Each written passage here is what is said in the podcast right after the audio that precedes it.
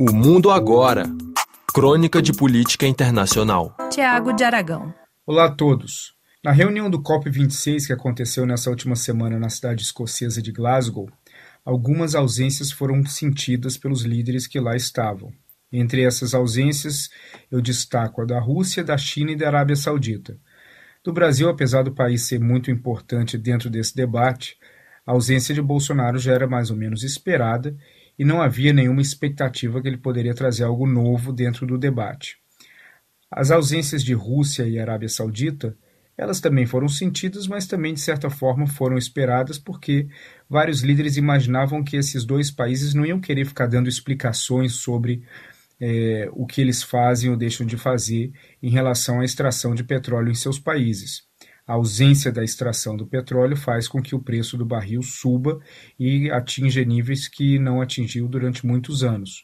Então, evitando esse tipo de questionamento, esses países acharam melhor não participar.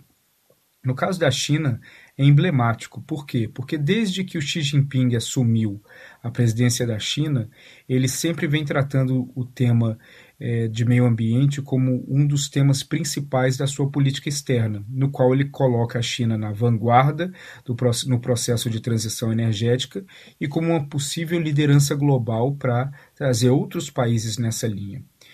Então, nessas reuniões que já aconteceram em anos anteriores, Xi Jinping sempre chegou com uma narrativa muito forte, chamando a atenção da imprensa no mundo inteiro e de outros líderes como o líder de um país que vem de uma forma bem sucedida trabalhando nessa transição energética. Agora, como nós estamos vendo nos últimos meses, a China passa por uma crise energética sem precedentes, principalmente sem precedentes durante o governo de Xi Jinping.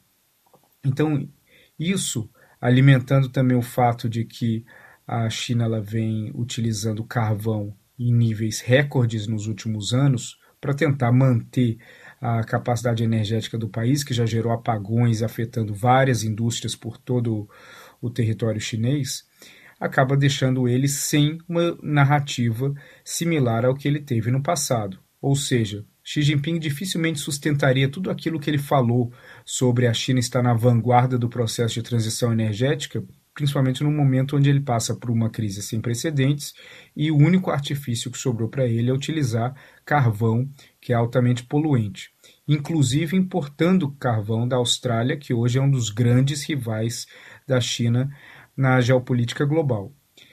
Essa ausência do Xi Jinping ela foi sentida, ela foi criticada, e ela acaba afetando uma das únicas narrativas que a China trazia à mesa que encontrava algum tipo de convergência com os Estados Unidos.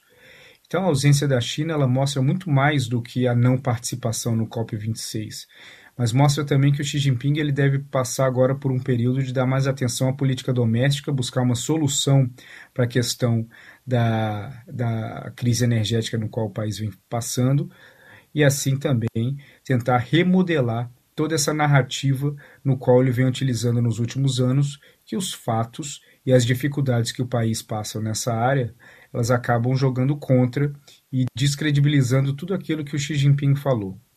Então, a partir de agora, é interessante observar como vai ser a postura dele em fóruns e reuniões internacionais e se a China vai conseguir manter algum tipo de narrativa que soe convincente para vários países do mundo.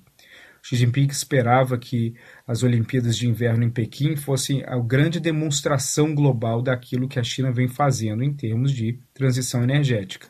Essa crise, ela surpreende principalmente o mundo que não tem grandes informações diárias sobre a China, mas principalmente afeta tudo aquilo que o Xi Jinping vem construindo ao redor do tema do meio ambiente e de transição energética, como uma forma de atrair outros países para serem mais parceiros e confiarem cada vez mais da China.